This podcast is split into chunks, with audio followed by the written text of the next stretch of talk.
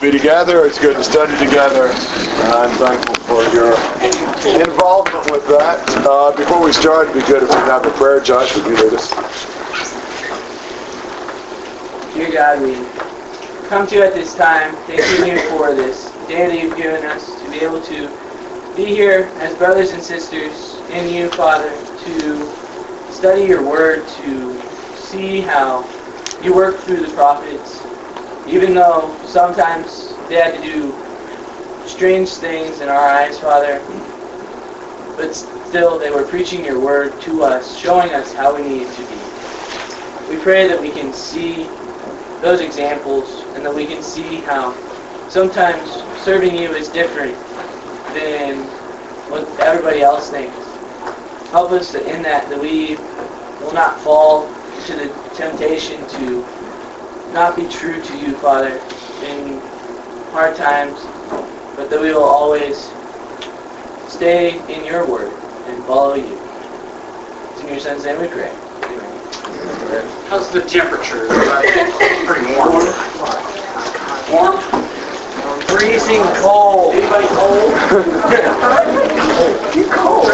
Somebody cold? All right. Hosea chapter 5. Would somebody read 1 to 7?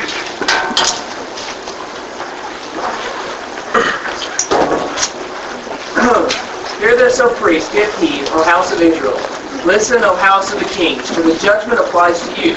For you have been a snare at Mizpah, and a net spread out on Tabor.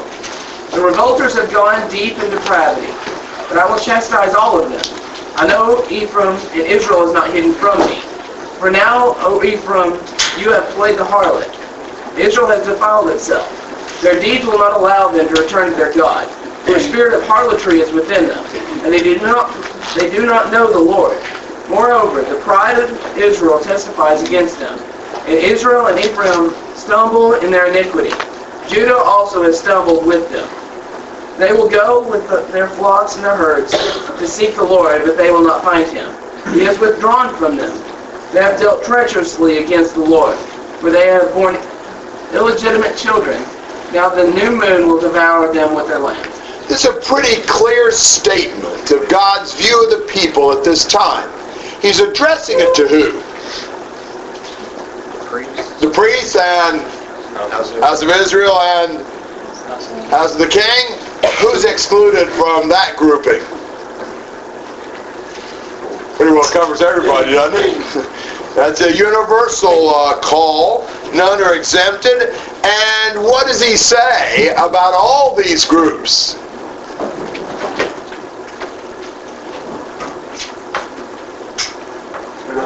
They're going to be judged. Judgment applies to you. That's you, every one of these. And he gives the reasons why they were going to be judged, why God was punishing them. What are some of those reasons?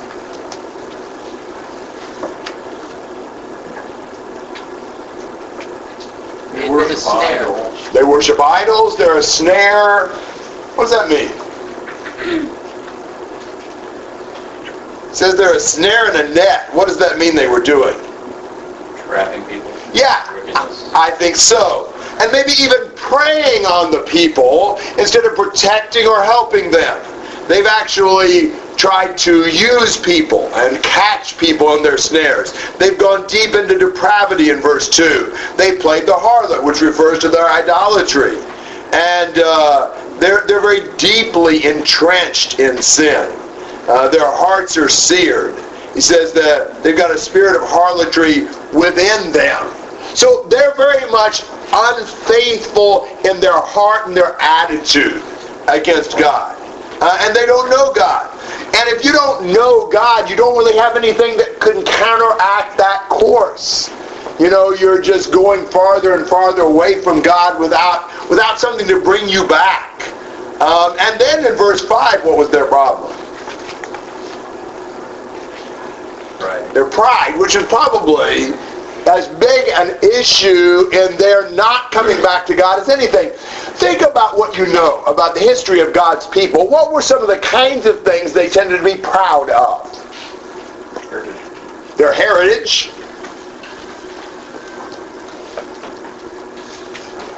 Wealth. Their wealth. their righteousness. Their what? Their righteousness. Their righteousness. What else do they tend to be proud of? Their laws. Their laws. Military power. Their military power. What else? Being God's chosen people. Okay. What else? Just themselves. Themselves. Their possessions. Their possessions. How about their accomplishments? How about their palaces and their fortresses? How about the Baals? And so forth and so on. There's a lot of things that they tended to put their trust and confidence in, and that was the great obstacle against their turning back to God, is that they had pride and confidence in all these other things. Now, they did do something. What did they do in verse 6?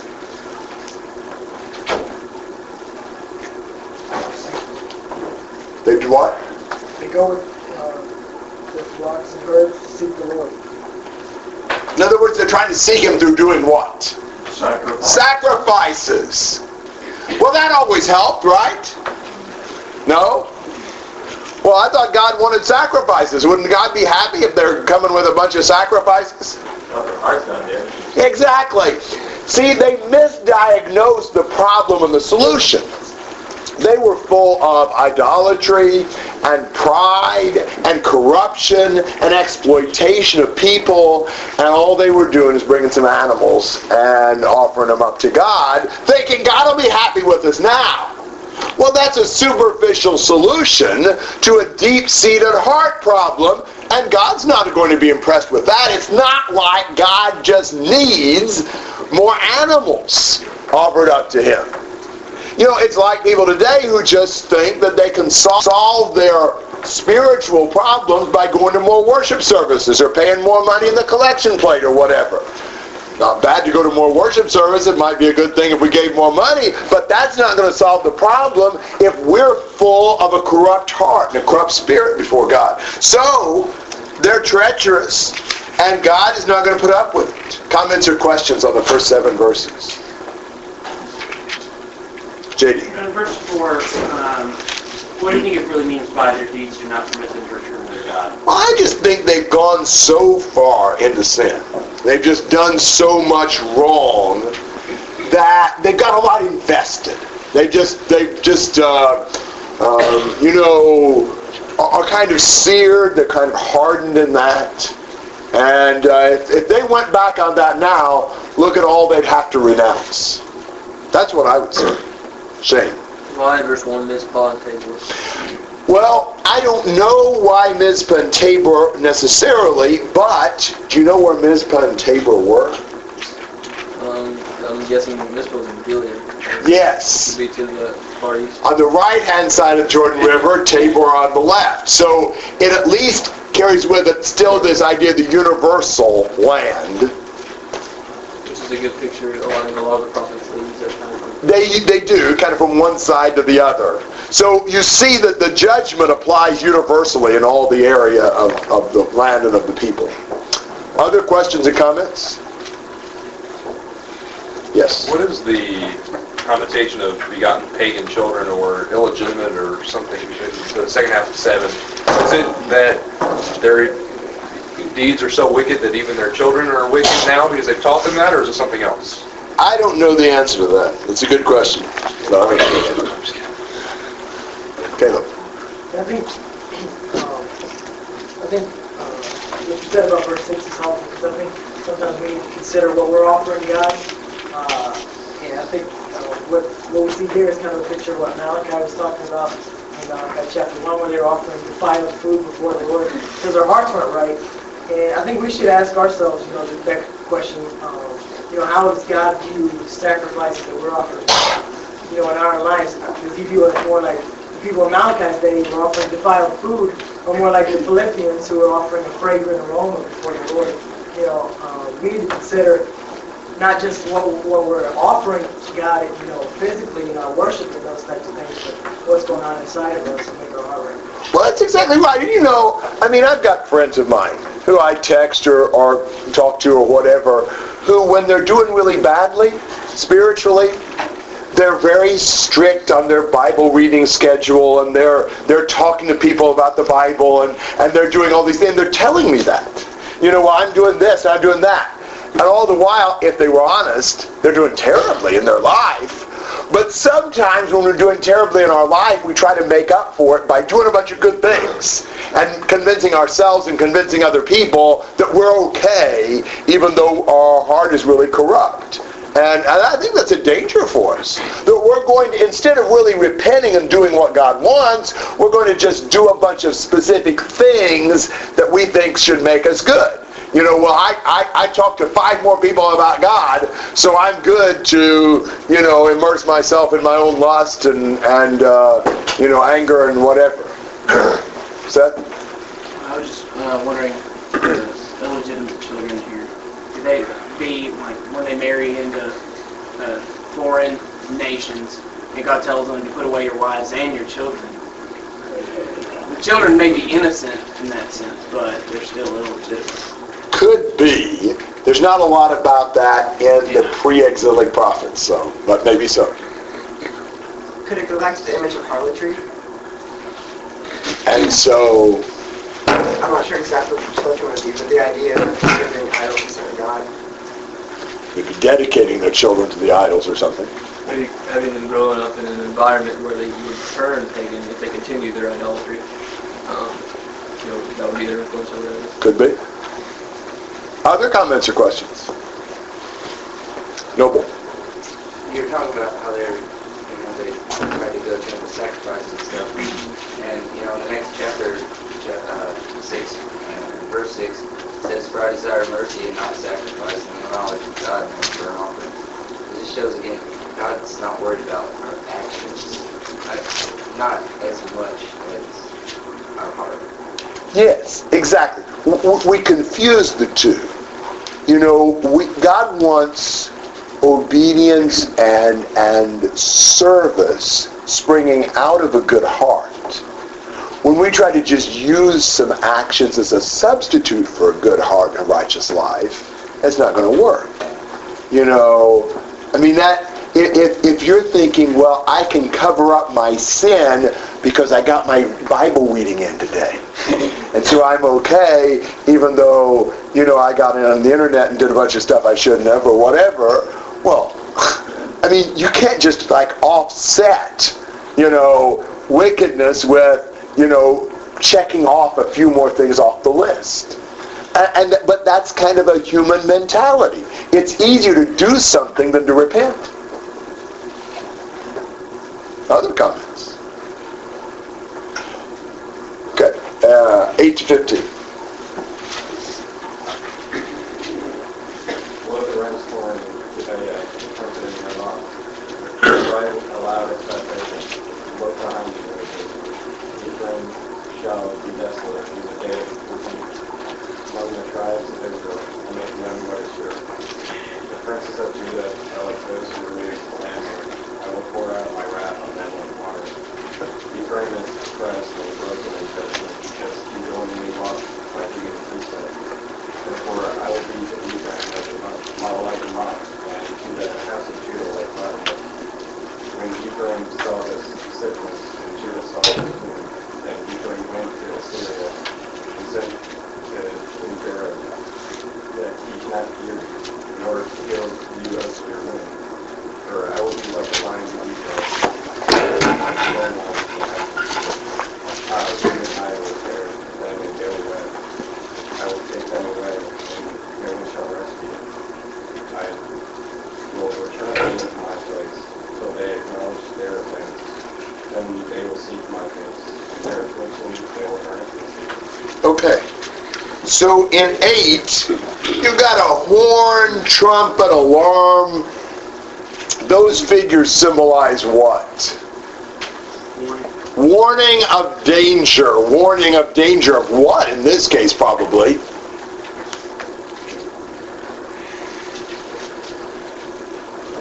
Towards wrath? Yeah, expressed in what way? Invasion. Now, think about where the enemy would come from, usually from the north. And where is the warning being sounded? Beth-Aven. Beth-Aven, which we know means Beth-El. Just playing on that word. And Gibeah and Ramah. Do you know where those places were? Where? In Benjamin. Yeah. Which is right on the division between the northern kingdom and the southern kingdom. If the warning's already down in Benjamin, what does that mean? Hosea is primarily written to who? The Israel, the northern kingdom. If we've got the alarm being sounded in Benjamin, guess what? The rest of the nation's already gone into captivity. Benjamin was the one tribe that belonged to Judah. So basically that's it's like, I live near Louisville, Kentucky. And, if Canada invades, and, the warnings are already being sounded in New Albany and Corridon, you guys in Indianapolis are over. You get the battle already down there. They've already conquered the rest of the state. So you get the warnings being sounded down on the division between Israel and Judah. That means Israel's gone. So he's envisioning the punishment of the enemy invasion already there, and it's right behind you, Benjamin. It's right on the doorstep of Judah already. The 10 tribes are history. That's the way God sees that. It's kind of the warning of the punishment God's going to give. And then, he says Ephraim will become a desolation, which is the result of the invasion. Verse 10 is interesting. The princes of Judah have become like those who move a boundary. On them I will pour out my wrath like water. All right, those who moved a boundary. Tell me something about moving a boundary. Josh. Is this referring to moving a property line? Yes. Like deceitfully? Yes. I don't know what kind of surveyors they had or whatever, but they had markers like stones or something that would, mark off where the property line was. Well, guess what you want to do if you want to kind of grow your farm a little? Take those stones and you move them over a little bit every year. And you gradually just creep up getting more and more land for yourself. Now, the Old Testament has several passages that condemn the moving of the boundary lines. There's a couple of passages in Deuteronomy, a couple in Proverbs, and so forth. But now he's not saying that the princes were moving the property boundary lines here. Look at what he says. The prince of Judah become like those who move a boundary. They become like those who move a boundary. So what does that mean these princes were probably doing? They were deceitful. They were taking what wasn't theirs. Or they move another line. Like the law. Possibly. Like the line between... right and wrong? Yes, I think that's what he's saying. Just like people physically move the boundary line to dishonestly increase their land, the princes were moving the boundary line that God set between right and wrong. I think that's the idea. If so, that's a really cool way of looking at that. When you move the boundary line between truth and error, you have a real problem. That's exactly what people are trying to do. Have you seen that being done in our time? I mean, even in my generation, I know I seem old, but I'm really not. But when I was a kid growing up, I remember in second grade, there was a girl in my class at, I switched schools. I think it was at Southport Elementary by that time. There was a girl in my class. Her parents, they were divorced. I remember thinking, oh, wow. worst. Wow. I just always I felt sorry for them. You know, I realized it wasn't her fault, but it's like, oh, wow, they're divorced, her parents. Well, do you see how the boundary line's being moved? You know? And, the worst thing in my high school, in my junior high maybe, probably about the worst put down you could use for any guy is to call him queer. And then he was gay. You didn't even say that word usually. And if they said that about you, people would fight over that. Nobody would ever be one thought of that way. See how the boundaries are moving?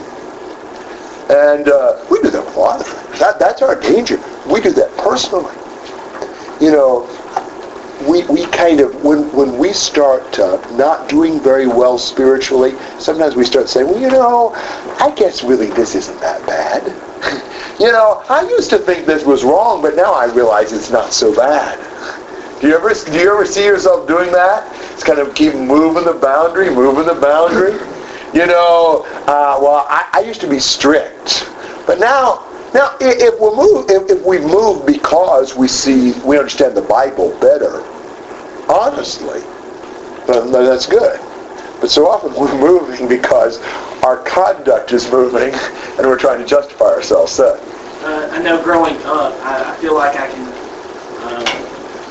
As you mature physically and assume that you're maturing spiritually, especially when it comes to watching movies and that type of thing, as you're growing older, at one time G was the only thing I could watch. Then eventually I would start watching PG movies, and then I feel like, I'm old enough now, I hear it all around me in the world, I can tolerate PG-13, I can tolerate R-rated movies that just have just a few cuss words in it, a scene that I'll have to fast forward through. I can tolerate that because I'm mature enough now to do so.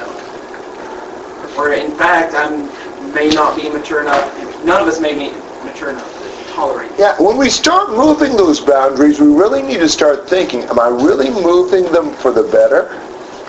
Or am I just becoming more numb to the dangerous effects of sin? Mark? Sometimes it's like we're in dark theater. Around this, the darkness of the world is around us, but then our eyes are adjusted. Yes. We become accustomed to doing wrong. I think that's exactly right. We adjust to it, it just seems more natural to us, Dawn. You said a while ago, we say to ourselves, that's not so bad. I had a friend that pointed that out several years ago, that she hated that phrase. And I think she's right on the money. Instead of saying, is this a good thing, say it's not so bad. Yes. And that's exactly the line that you're talking about. Instead of saying, I want to go as far as I can on the good side, it's like, that's not so bad. So okay. Yeah, good point. We sort of start out with the wrong premise. If we're saying, is that really bad or just sort of bad? It's like saying, is that really poisonous or just sort of poisonous? That's probably not something you want to dabble with, because any degree of poison is probably not real healthy. And any degree of evil is really probably not at all what you want. You move that line. Is God going to be happy with that? If he wasn't even happy with moving the boundary lines between the properties, what about the boundary lines he's established? I think that's his idea. Yeah, Russ. I read a book that referred to it as just the amount of poison you can take, but nothing more. So if you can take one drop, then it's one drop. If you can take two, it's two, but you better not go to 2 teaspoons. But if you can... just as much as you can take. Would you do that? Even if it's still poison. Would you be willing to drink all the poison you could drink just so it didn't kill you? Made you deathly ill, but you were pretty sure you could get that much into you without killing you. Would you do it? No. Yeah. This is like a pet. Yeah. It doesn't make sense, does it? Why would you want to? Those things just, they don't make any sense at all in the physical realm, But you want, would we try to take all of the inappropriate scenes we possibly could, just so long as we were pretty sure it wasn't going to actually send us to hell? You know, it might really weaken us and hurt us, but we pretty much thought God wouldn't actually damn us for it, so we'll go up to that later. Is that what we think about it? I mean, that would be an odd way to reason physically, and we all kind of laughed at that. Why would we do that spiritually? Yes, Bill. Don't they call that tiptoeing on that boundary? Yeah. I mean, it's just kind of, it's kind of trying to get as close as you can. I have a little bit of fear of heights. I'm not terrible with that, but I'm not as comfortable with that as a lot of people are. And you know what I really don't like? You know, have you ever been to any of these, like, overlooked places? And, I enjoy a pretty view, but I'm not the kind of guy to walk right over to this rope and be, I don't want that. You know, that's just a little closer than what I care to be. You know, if I stand back a couple of steps where I feel pretty secure, then okay. But I'm just not good with, I remember one time when this is years ago, we went up Pike's Peak. I don't know how it is now. They didn't have any guardrails or anything. And that, you inside, because I mean, whoa, and I mean, Dad never drove. I mean, trying to just see if he could just perch his tire, his right-hand tire right on that edge. I mean, why would you do that? You see the ideas? I mean, we love God. We want to please Him. We want to be as strong as we can be. We want to take as little poison as possible. Yes, Chad. You can ask any alcoholic to start with one drink and say, that won't hurt me. Or you can ask any smoker, you have to start off one cigarette and say, that won't hurt nothing. But eventually it becomes a habit. Sure, and that's the nature of sin. And that's kind of how the devil draws us in. Sort of like quicksand, just kind of pulls us further in. Logan.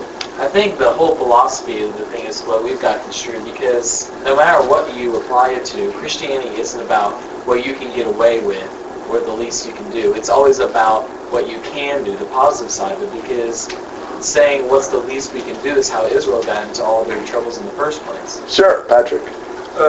Going back to the poison sin analogy, if we truly cared about ourselves and those around us, why would we even have the poison and the medicine yet? You see, why do we even get close to it? It's not so much as putting the poison in the dropper and holding it to your mouth. It's why even have it in the house? Makes sense to me. Yeah. We just really want to be as strong as possible, as close to God as possible, as pure as possible. So these people were being too lax about that, and God's going to pour out His wrath like water on them. He says in verse 11, Ephraim is oppressed, crushed in judgment, because he was determined to follow man's command. There's a little bit of debate about the translation, but I think he means the golden calf of Jeroboam. I think that's what he means.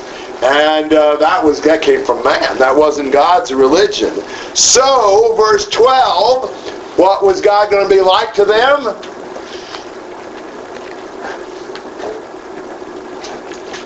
Moth and rottenness. Now, what do a moth and rottenness have in common? Slow, agonizing, gradual decay, invisible, but a moth will eventually destroy your clothes. Rottenness will eventually destroy the food or whatever. And that God is just going to decay them. They're going to break down, because they're not following the Lord. Ephraim realizes this. Judah sees his wound, verse 13. And what does Ephraim try to do to respond to their problem? Go to Assyria. Perhaps that refers to the alliance that Menahem, one of the last kings of Israel, tried to do with the Assyrians in 2 Kings 15. But that's not going to help. Going to help to make some alliance with some foreign nation. They're not going to be able to save them, and so they turn to the wrong place. Verse 14, what's God going to be like? You really don't want to face God that way. He emphasizes the I Even I will tear to pieces and go away. I will carry away. There will be none to deliver. God is going to destroy them until they do what? Acknowledge the guilt. Yes, and turn back to God. God punishes until we come back to Him. That's His purpose. Even the punishment is to bring us back to Him. Comments and questions on chapter 5. Same. I can kind of see in the New King James Version says in verse 11, because He willingly walked by human precept. I guess it's kind of the same idea of when we do things, even the small things of the world, they have a way of getting into our life. Willingly walking by those things will corrupt us and make us just as the Israelites were. How often do we let what other people say, maybe even those in the higher society that we look up to, the people that have PhDs, the people that have all these great degrees that should know what they're talking about, and we listen to them, it kind of influences the way we think. Mm-hmm. Walking by new precepts. I don't know, it's hard for me to balance that because it's so dangerous to do that. Definitely. Yes. I'm kind of struck by him talking about their pride and then saying they won't acknowledge that they're wrong, and that's what's really killing them. Not only are they, when we as Christians sin, we should be very ashamed of what we've done. And oftentimes when we know we're going to do something wrong, we do it when no one else is around. But they are so depraved that not only are they doing it, they're proud of what they're doing, refuse to say that that was a wrong action to take. And that's God's frustration with them. They know what's right, but they refuse to admit it. They don't acknowledge it and say, this is right, this is wrong. They're pretty hardened in their sin. Other comments? Okay, chapter 6, verses 1 to 3. Come, let us return to the Lord. For He has torn us, but He will heal us. He has wounded us, but He will bandage us. He will revive us after 2 days. He will raise us up on the 3rd day, that we may live before Him. So let us know, let us press on to know the Lord. His going forth is as certain as the dawn, and He will come to us like the rain, like the spring rain watering the earth. There's definitely debate about the sense of this passage. I connect it with the end of chapter 5. Until they acknowledge their guilt and seek my face. In their affliction they will earnestly seek me. And I see this as expressing they're seeking God and what God would do. When they finally allow the judgment to cause them to repent and seek God, then they return to the Lord and He heals. He bandages. He revives. He raises up. God wants to bless. So the very God that punished them, they would turn to and He would bless them again in due time. On the 3rd day, so to speak. That's kind of the ideal time for a resurrection. And you see how so often Jesus more or less recapitulates the history of His people. But I think this is the hope of them returning to God and seeing God's blessings. Let us know, He says in verse 3, the Lord. His going forth is as certain as the dawn. He's like the rain, the spring rain. God is a blessing. He'll be like the rising of the sun. He'll be like the rain. God will respond to His people if they'll come back to Him. God wants to respond to them. He wants to bless them. But they need to turn back to Him. So I think this is what you hope they'll do, and this is the response God would have. When the punishment finally causes them to turn back to God, then they can count on God to be merciful back to them. Comments and questions on this?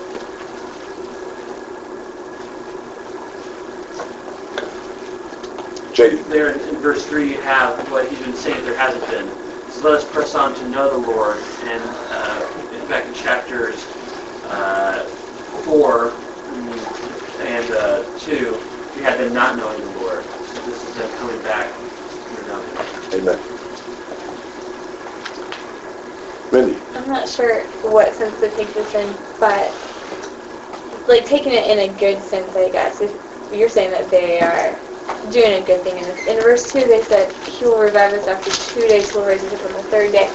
Maybe the idea that it doesn't happen immediately, it's not like you repent, we're totally fine now that's going to bless us, Maybe the idea that you need to really show that you're repenting. You need to work at it for a little while before you do it. Well, and the truth is that sometimes the response of God to our repentance is not instantaneous. I mean, that's just the way that is. Haggai talks about that, and Haggai too. People were frustrated because they'd started rebuilding the temple, and still things were bad. And there was a lag time. I don't know what all God's purposes in that are, but that is the case. You know, it's there are times you repent, and it's not going to have immediate results. This is maybe a bizarre illustration of this, but some of you, I think, probably, a lot of you maybe saw the movie Fireproof. And sort of the idea of what the main character does in trying to win his wife back, whoa, day after day, he starts treating her really good. And she's about as cold as a, freezer. She refuses to acknowledge anything he does. And he just keeps doing it, and nothing happens, and nothing happens, and nothing happens. Well, that may be true in all sorts of ways. That we turn back to God, it's not just like that very split second, okay, now everything's wonderful. So, yeah. Other comments? Patrick? I find it interesting in the case of Saul's conversion of the Apostle Paul, which was when he had been converted, when he had known the truth. He fasted and prayed for 3 days before he was baptized. And so that might have some significance there as well. Yes. David. I can really see this going either way, with the previous verse or the following verses. What makes you think this isn't something that's empty and shallow? Because of the previous verses. I think that is perhaps the controlling factor. We'll talk about the succeeding verses in a minute. But yeah, some people judge this as being superficial and insincere. And that's also a possibility. But what he says in the end of verse 15 makes me think this is sort of an illustration of what will happen if they'll seek it. We've got a song with those verses. Yes, maybe at the end of this we can sing it, or if you want to do it at a break in the middle or sure. Whatever. So. Yeah. How many of you know, let us know Jehovah? All four of you. It is based upon the positive interpretation of these verses that I've suggested. But there definitely is another side to the question. And I may change my mind one of these days, but this morning I got up thinking this was positive. So. Besides that, that's what I've got in my notes. Well, look at the next section for a second, because I think this is relevant. 4 through 11.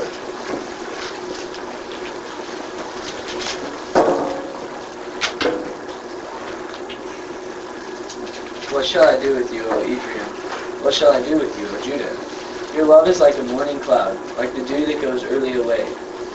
Therefore, I have hewn them by the prophets. I have slain them by the words of my mouth, and my judgment goes forth as the light. For I desire steadfast love and not sacrifice, the knowledge of God rather than burnt offerings. But like Adam, they transgressed the covenant. There they dealt faithlessly with me. Gilead is a city of evildoers, tracked with blood. As robbers lie in wait for a man, so the priests band together. They murder on the way to Shechem. They commit villainy. In the house of Israel I have seen a horrible thing. Ephraim's whoredom is there, Israel is defiled. For you also, O Judah, a harvest is appointed, when I restore the fortunes of my people. To me, he looked forward to the blessings of their returning to God, and then he comes back to the present reality. Basically the end of 15, until they acknowledge and seek. And so you see that in vision in 1 through 3, but the truth is that's not where they're at yet. That would be the effect of the punishment that brings them back to repentance. But right now, what do I do with you, O Ephraim and Judah? Because right now you don't see them turning back to God. You don't see their loyalty to God lasting any longer than a cloud, any longer than the dew. Their determination to serve God is superficial and goes about just like that. Goes by just like that. There's no depth to it. That's the problem. God can't bless them now because look the way they are. You can't count on them. God turns his back for a second on them and they're off, commit whatever kind of sin. And God wants real, true repentance and service, not some sort of, here today, gone tomorrow sort of thing. All right. With that, comments and questions through verse 4. That is a problem for us, that superficial, insincere. How many times have we committed ourselves to God? Man, I'll never mess up again, God. I'll do this. Sometimes you feel good if you make a commitment to God. You feel good if you say, okay, I'm going to do this and this and this and this. That's what I'm going to do. And you make that commitment, you make that determination. Oh man, it feels great. There's only one problem. Making the commitment, the determination, really doesn't change anything. It's not a bad idea if you follow through, but if you make the determination and you don't do it, it didn't really help you. It's easy to say, I'm going to really change. Here's what I'm going to do. But do we do it? Or is it just, I made the statement, about as soon as it got out of my mouth, I'd already gone back on it. I know people just like that. I'll never do this again. And it wasn't a day. Right back. It's not what we want. Thoughts? It's better not to vow than to vow and not pay. That is true. But in this case, it's almost, you've got to make the change. We may need to invest more in actually making the change than just salving our conscience by saying every day, I'm going to change. Mark. With that, sometimes it puts it off. Sometime down the road, I will change. I'll do better sometime later. I'm not actually making myself do it now. Well, what happens too. And I see this sometimes. Think about the process. I don't know what sin you want to pick. But I don't know. We'll say you lied. How do you feel after you lied? You ever lied? How did it make you feel? Bad. Guilty. It hurts you. Well, what should you do when you feel guilty? Gotta have godly sorrow. Not a godly sorrow. That's exactly right. Should it bother you when you do wrong? Or maybe just as well, the one we used earlier. You got on the internet to see something you shouldn't. How does it make you feel when you get done? Empty, stupid. You hate yourself. You feel guilty.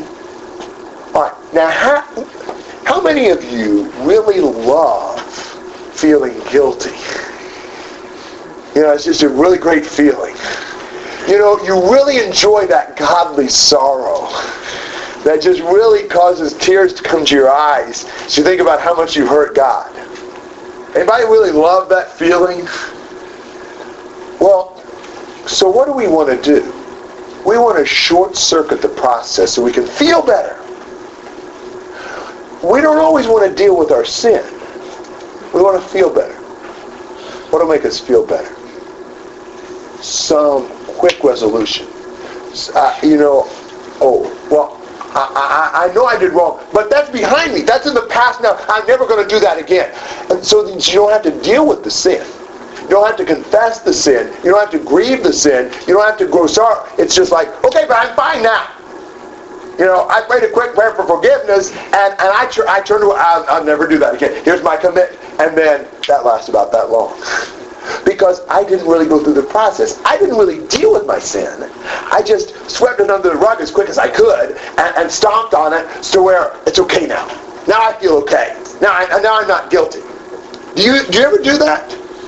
You know, that's a strong temptation to me, is to just, I don't want to feel that feeling, so if I can just say, oh, I'm different, oh, I'll never do that, oh, I'm okay now, then I don't have to feel bad. But it doesn't mean anything, because I'm not going to stick with it. It's just kind of a superficial thing, because it didn't go through the grieving process. Does that make any sense? Have you been there and done that?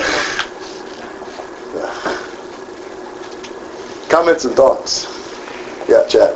A lot of times people try to justify it, and nobody knows about it, it's a secret, and you keep it to yourself. But then sometimes people in their mind will justify it as long as it's not hurtful by it's okay. Yeah, we're terrible about that. As if God was as blind as people around us are. And the truth is, we rarely keep sins even from other people as well as we think we have. But that's irrelevant, God sees anyway. As if we think that our sin doesn't hurt God. Yeah, exactly. Yeah. Other comments? Yeah. I think it's an interesting trap you brought up, that sin makes you feel terrible every time you do it. And you talk about this faithfulness like a morning cloud, saying, I'm not going to do that again, and then we do it again. And I think the devil's real trap there is whatever he's convincing you to do never satisfies you. And that's why you give up that commitment. He says it's going to make you happy. And then it didn't make you happy, so you do it again because next time it's going to be better. We just keep doing that. And you eventually can get to the point where that faithfulness like a cloud where you just go, I can do it, take advantage of God's mercy right after, don't feel any guilt, good to go, because God will always forgive me.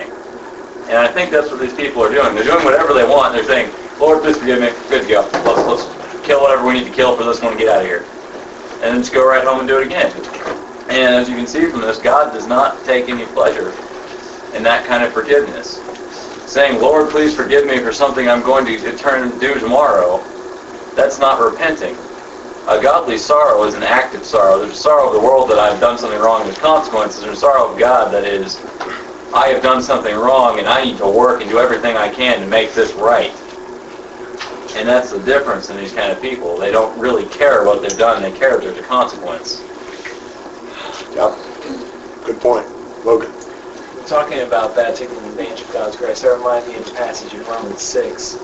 Again, verse 14, it says, For sin shall not be master over you, for you are not under law, but under grace. What then shall we sin because we are not under law, but under grace? May it never be. You do not know that when you present yourselves to someone as slaves for obedience, you are a slave of the one whom you obey, either of sin resulting in death, or obedience resulting in righteousness. It makes me think of, we think, well, God will always forgive the slaves. Only forgive us if our heart's right, because we can only be slaves of God or sin. That's exactly right. Caleb. Yeah, that's a very good point that you kind of short-circuit the thing. I definitely don't get that myself. But it reminds me of Whitney and I were reading a book recently, and he also made a really good analogy for the way that we look at God often. He said that we kind of look at God like a clock. Like, God works in a certain way, given a certain input, he'll always give you a certain output. It's like a machine, Yeah. And I really like Hosea because we're starting to look at, God is like, he has emotions. We're made in his image. We feel bad, but I think we really forget about how God feels when we look at, I'm not right with God like a machine, and so I've got to, the machine's broken, I've got to fix it as fast as possible. And then we look at how we feel, and it's like we use how we feel to determine how God views us. Mm-hmm. Good point. God. We mentioned this earlier in the book, kind of more of in a national context. I think here personally, we look at guilt, and obviously we hate that. We want to avoid that as much as possible. I really feel like we should be asking the Lord to feel more guilty. That we prayed to him that he would let us feel the weight of our sin. Let us feel the weight. And let us feel it more for a longer period of time.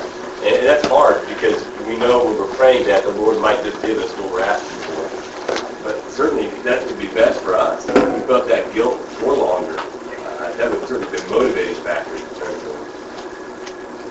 an interesting thought. I don't think I've prayed that before, but that makes a lot of sense. You know, we have this idea that our biggest goal is to avoid pain. You know, I mean, I wonder how much money is spent in this country on painkillers. Wow. I mean, it's a lot. We want to avoid pain. And we have a lot of emotional and spiritual painkillers. We just don't want to have to deal with it. We don't have to feel bad. So we're going to do anything so we can feel okay. Let me feel okay right now. Feeling okay is not the goal. Being okay is. You know, and being okay, the steps to being okay may be feeling bad. We just got to resist that temptation to always try to escape the bad feeling. I don't want to deal with it. It depresses me. It tenses me up. So I don't want to have to deal with it. We all struggle with that, I do at least. But really, the godly sorrow. You remember what Paul said in that godly sorrow passage in 2 Corinthians 7. He said, I was really sorry I sent you the letter. So I was worried about how you'd respond. But now I'm relieved, and I'm not worried about having sent it anymore because it made you sorry. It made you sad. Now, it made it sound like, almost when you read it, that he's so glad they were sad. Well, in a way, he was. But not just that they were sad, but that their sadness was a godly sorrow that led them to repentance. I mean, sometimes the very best thing you could do for somebody is to help them feel bad. Would you do this? Most of you don't have children, but you can imagine having children. One of these days you probably will. You have a little button you can push, if you want, that will do this for the children you have. Push the button, and it means never in their whole life will your child feel any pain. Wouldn't that be great? Would you push that button? The experienced mother wouldn't. Why wouldn't you? I hate pain. Why? Warn you, your hand's about to burn off. Absolutely. When I spank them, I want them to feel I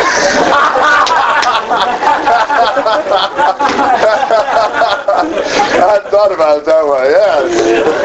Yeah, that's right. But yeah, you're exactly right. Pain is such a blessing. You don't feel it. You don't know the danger. You don't know you're sick, or you don't know you're on fire. You don't know whatever.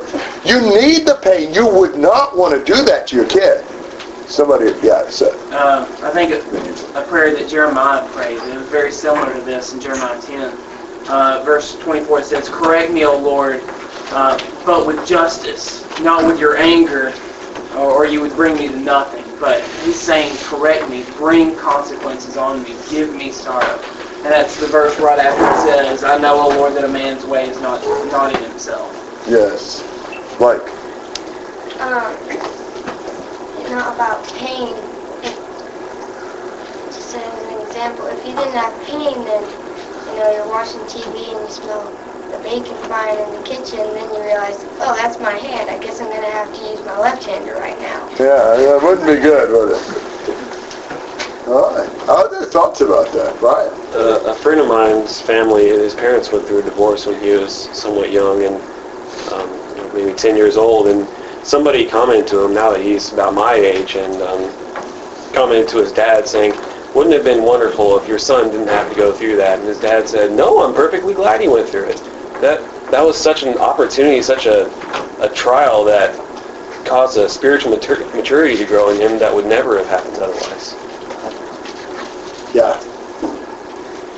Patrick. In my personal experience, I've never gained as much maturity or help from some of the things I've had, some of the heartbreaks I've had. Because some of these trials, our faith is refined by the fire of trial. And so if we are so worried about not feeling pain, we don't, in a sense, we don't want to grow. We don't want to grow towards God. That's what we've been called to do. Yes. Good point.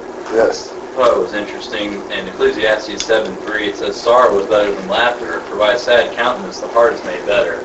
And you talked about the example of a parent. I really think that's how God's coming in. He's coming in not only with force, but he's coming in with his rebuke. As a child, I can remember my parents could beat me until the sun went down. It didn't matter. But mom and dad saying, I'm disappointed in you. He comes in with both tries. He says, first I tried to be nice to you. Then I tried to rebuke you. Then I had to come in with force. You're trying everything you can to get that child to respond and to turn them back. And he doesn't do these things, once again, because he loves doing them. If a parent loves beating their child, they've got something really wrong with them. He comes in doing this because he says, I love you and I want you to change. I want you to be better. And we think about in life, well, if God exists, why are there so many hardships and sorrows? It's because he doesn't want us to stay the way we are. He wants us to always be better. Right. That's the best way to get there. So we just learned that we ought not to try to avoid the pain. So. If you remove pain, you also remove all hope, joy. Those are two things, two sides of the same coin. It's a good point. That's true. Yeah. Sarah. So along with that, we need to definitely feel the guilt that, our sin brings to God, but as much as we feel that sorry, we need to feel the joy and the complete forgiveness as far as the interest. Because if we let that guilt continue in us, it will hinder us from growth. Yes.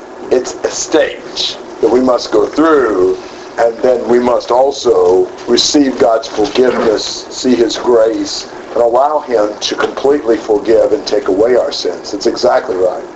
I agree with that. Yes, Phil. In James chapter 1, talked about to consider it all joy and encounter various trials. That's our statement. Sure. It's a blessing to us when it's all said and done. Mark? It was the pain in this world. It just helps us look forward to heaven. That's true. If things were too good here, we might not look forward to what we have to enjoy later. Yes? If there was no suffering, there'd be no salvation. Because what did Jesus go through for us? Good point. I mean, he didn't go through sunshine and rainbows to bring us back to God. He went through something harder than we can ever face. Yes. So here's the painful process. Verse 5. Therefore I've hewn them in pieces by the prophets.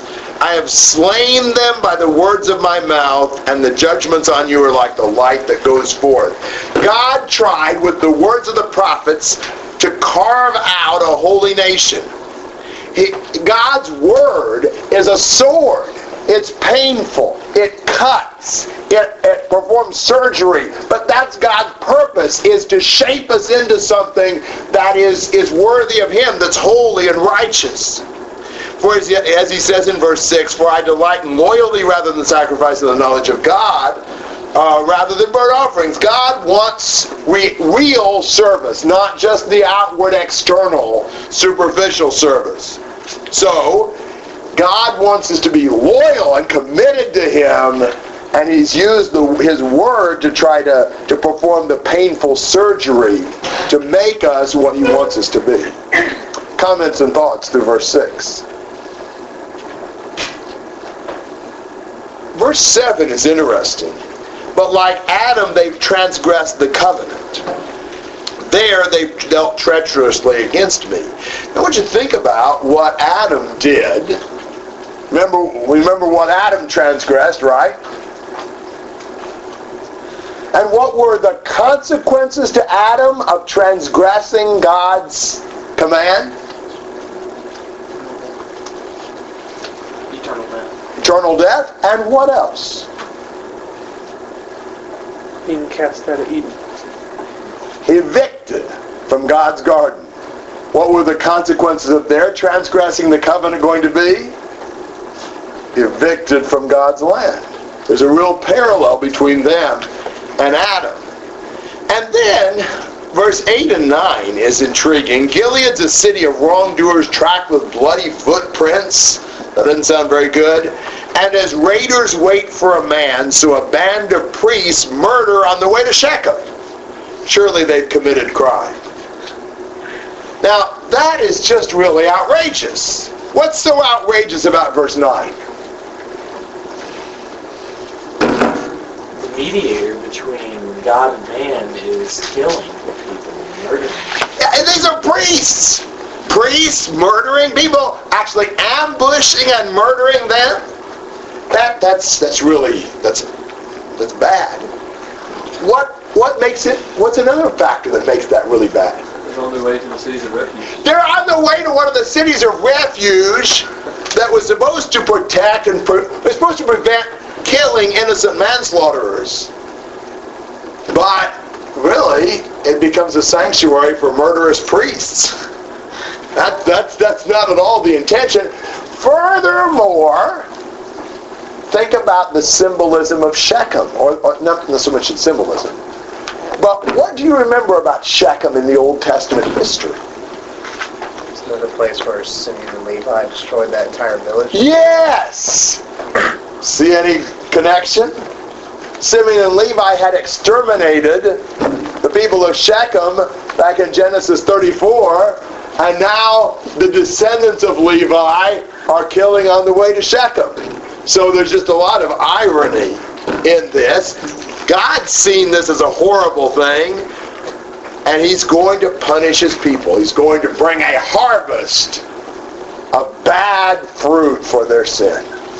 Comments and questions on chapter 6?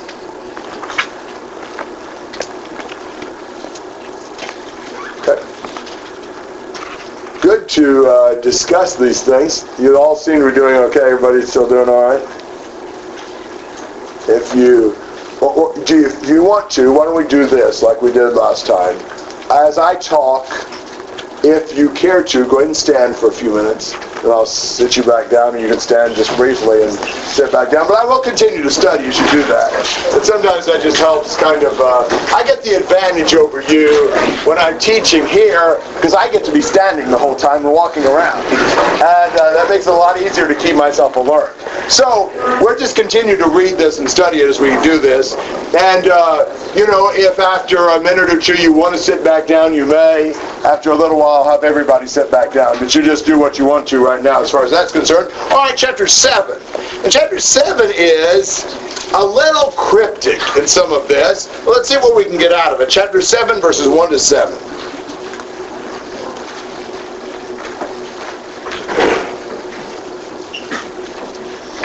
When I would appeal to Israel, and the iniquity of Ephraim was uncovered, and the wickedness of Samaria, for they have committed fraud. A thief comes in, a band of robbers takes spoil outside.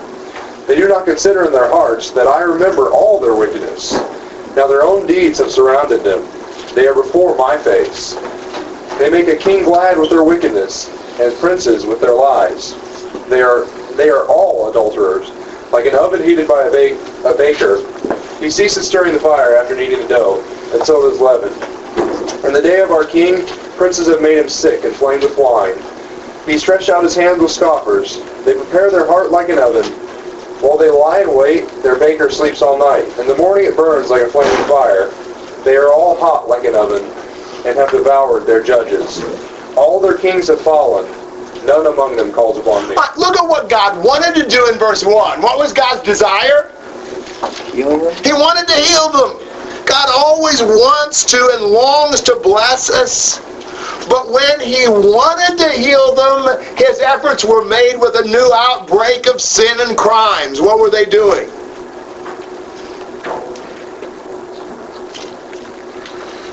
Stealing through fraud. Stealing and defrauding. Dealing falsely. It's an evil time. And they don't realize that God knows. He says their deeds are all around them. They're before my face. You may conceal something, but really, it's right there before God. Every sin we commit is right in God's face. Do you ever think about it that way? We so often think, well, we've hidden it from somebody else, or we've hidden it from God. But God says, I can see them as plain as day. They're right there on your face. I wanted to heal you. I wanted to bless you. And you wouldn't let me. Comments and questions on verses 1 and 2.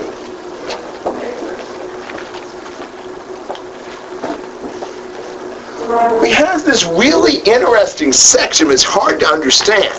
It says, with their wickedness, they make the king glad. So somehow or other, they make the king happy.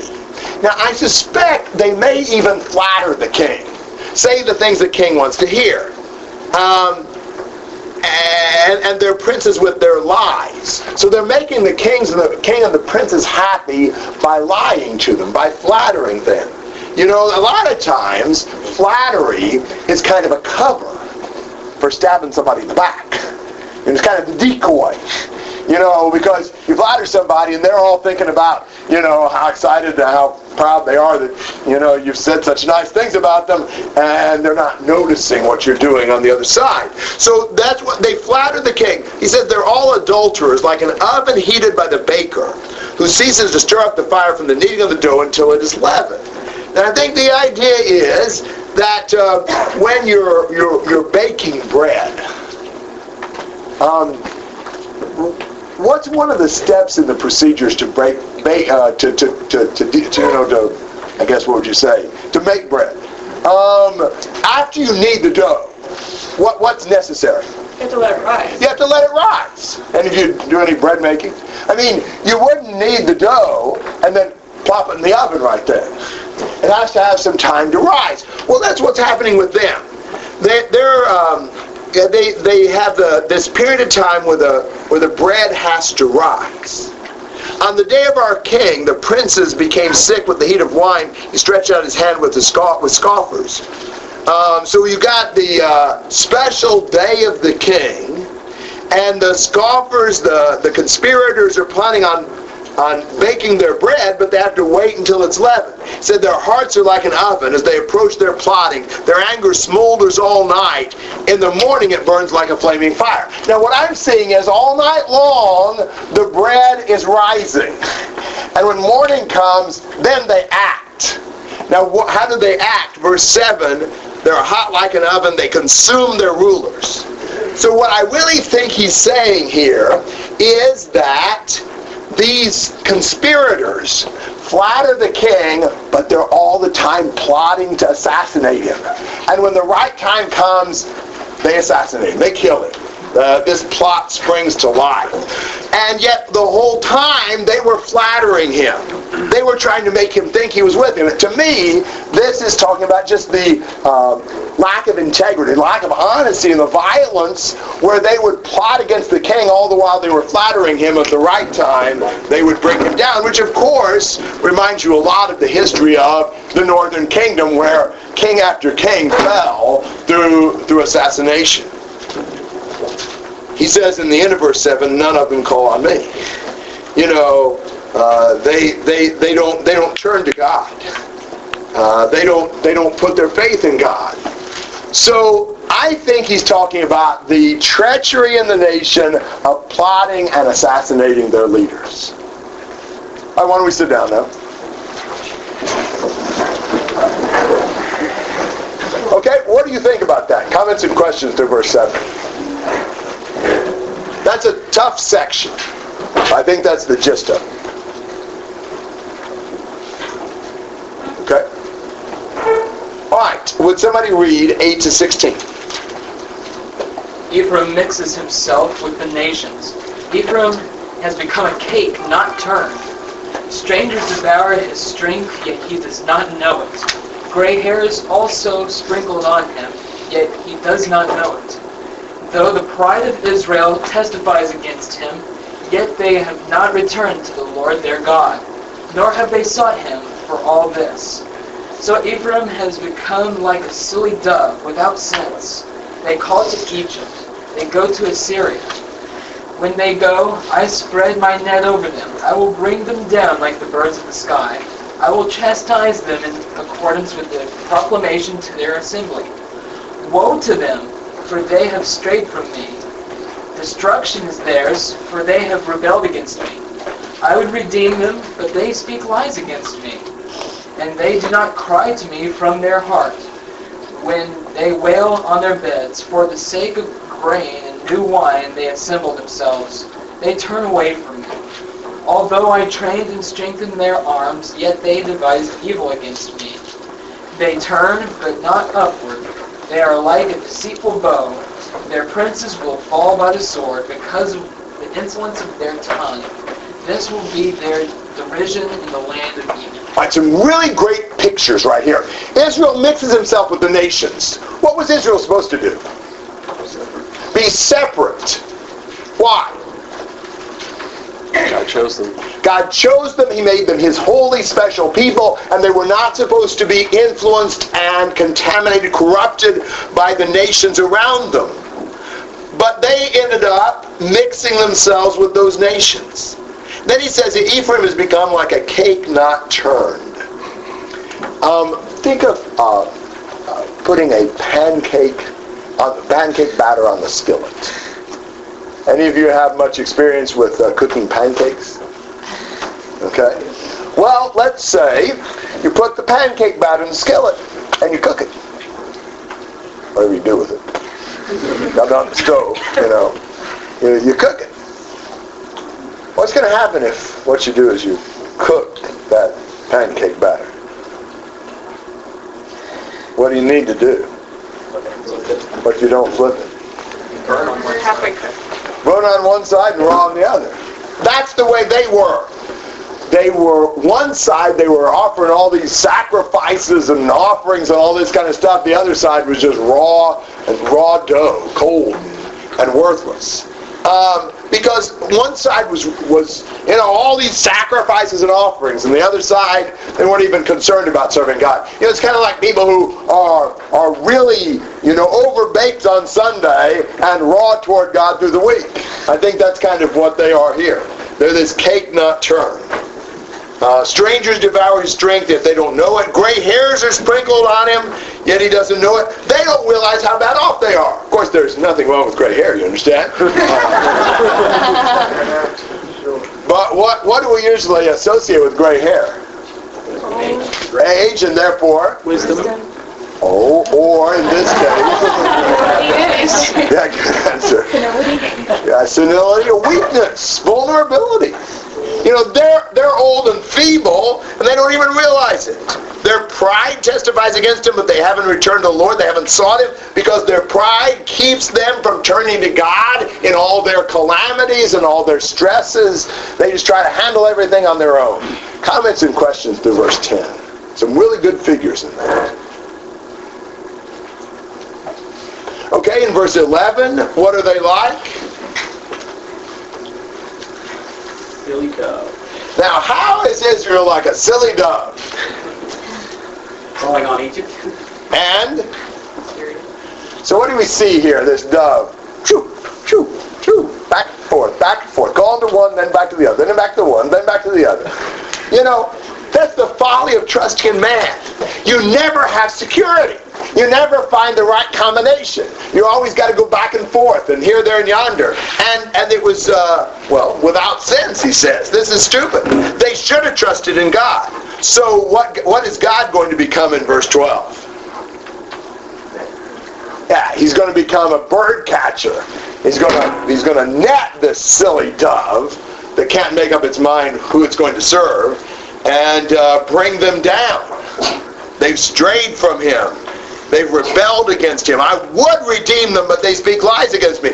God really wanted to save them, but they wouldn't let Him do it. They strayed from me. They rebelled against me. They speak lies against me. They don't cry to me. Do you see how personally God takes this? They haven't been faithful to Him, and He feels it personally. And He wanted to bless them. He wanted to redeem them. They wouldn't let Him. Their conduct would not allow Him to bless them, to help them. Comments and questions through 13.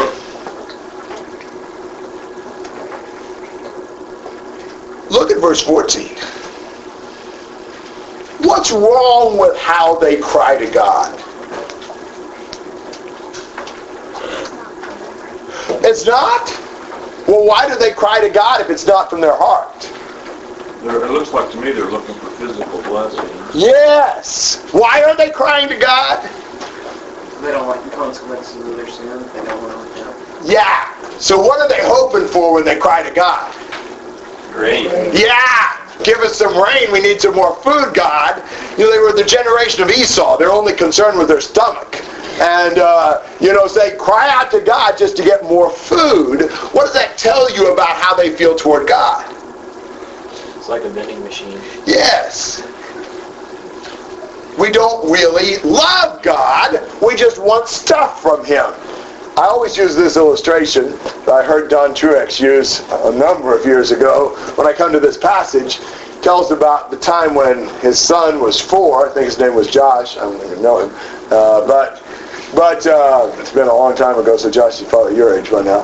But he said that every Sunday morning, he would go very early in the morning to the church building to, review his lesson or whatever, then come back home and pick up the family and take them to church. But one particular Sunday morning, Josh was up early. And Don was getting ready to go to the church building. And Josh says, he's about 4, he says, "Me go with you, Daddy." And Don said, No, I'm going to be back. I'm just going to the church building now to look at my notes, and I'll be back and pick you all up." And Josh says, "Me go with you, Daddy." And so, Don took more time and explained, in detail what he was doing and why he wasn't and so forth and so on. Explained all this to Josh. And he gets done, and Josh says, "Me go with you, Daddy."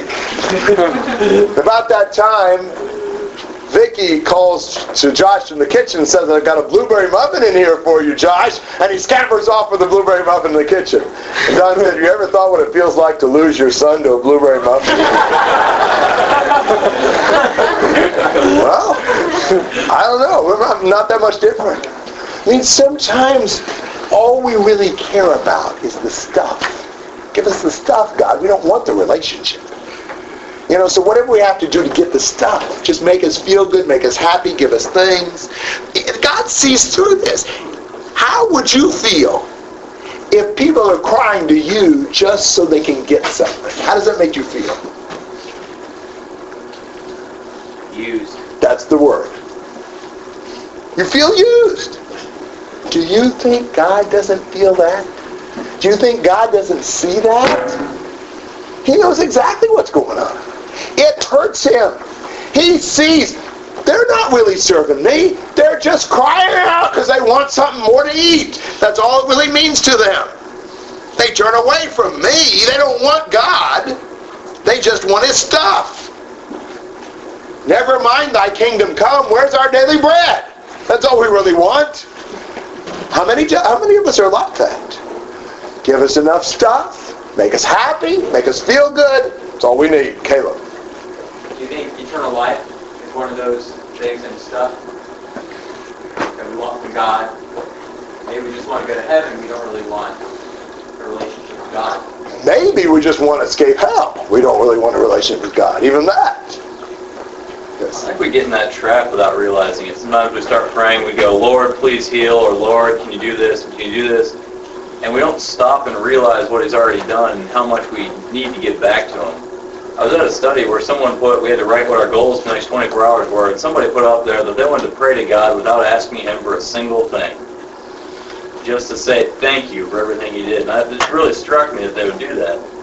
And I think as it talks about moving the boundaries, they probably started off with their prayers to God with good intentions. And it gradually became so much about them and so selfish they just forgot God entirely and just focused on what he did. Yeah, good point. Yeah, I'm impressed by the prayer in Ezra 9.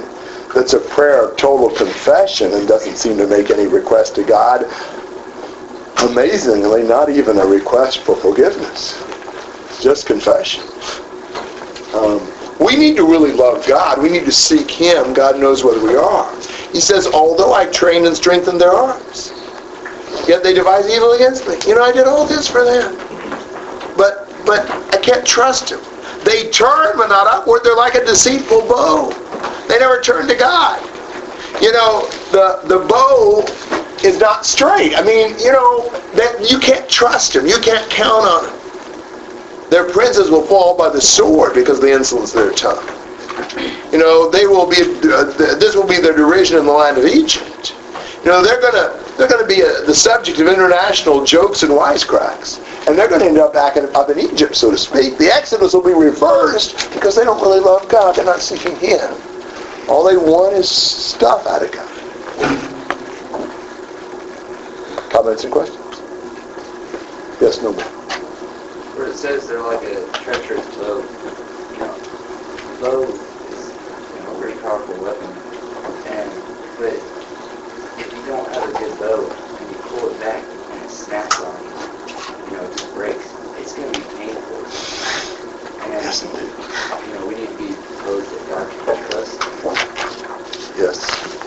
So, other comments? Yes, Patrick?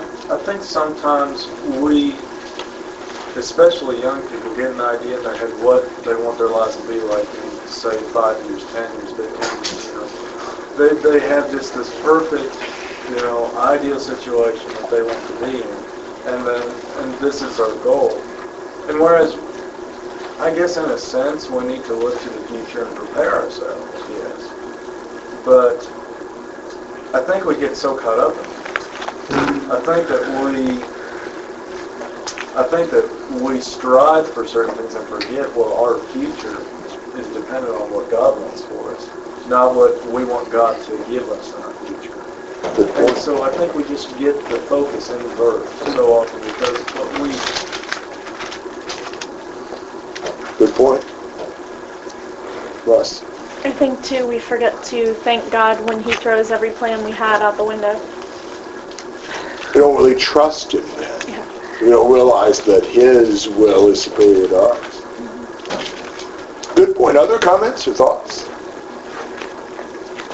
Yes, J.D.? I think this picture that we have here in verses 13 and following of how God has continually blessed His people and they turn against Him, and He blesses them more and they continue to use His blessings back against Him. And it really falls in with the picture that we had in chapter 2 of how He's blessed His people so much.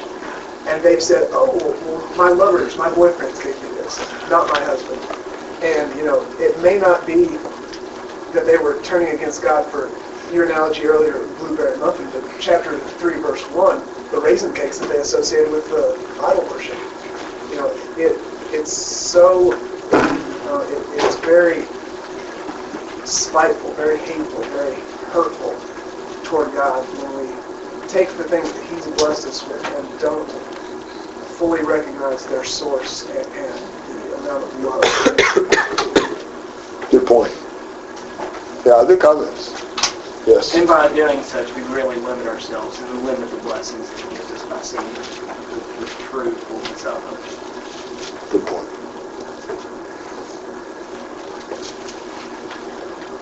Other comments?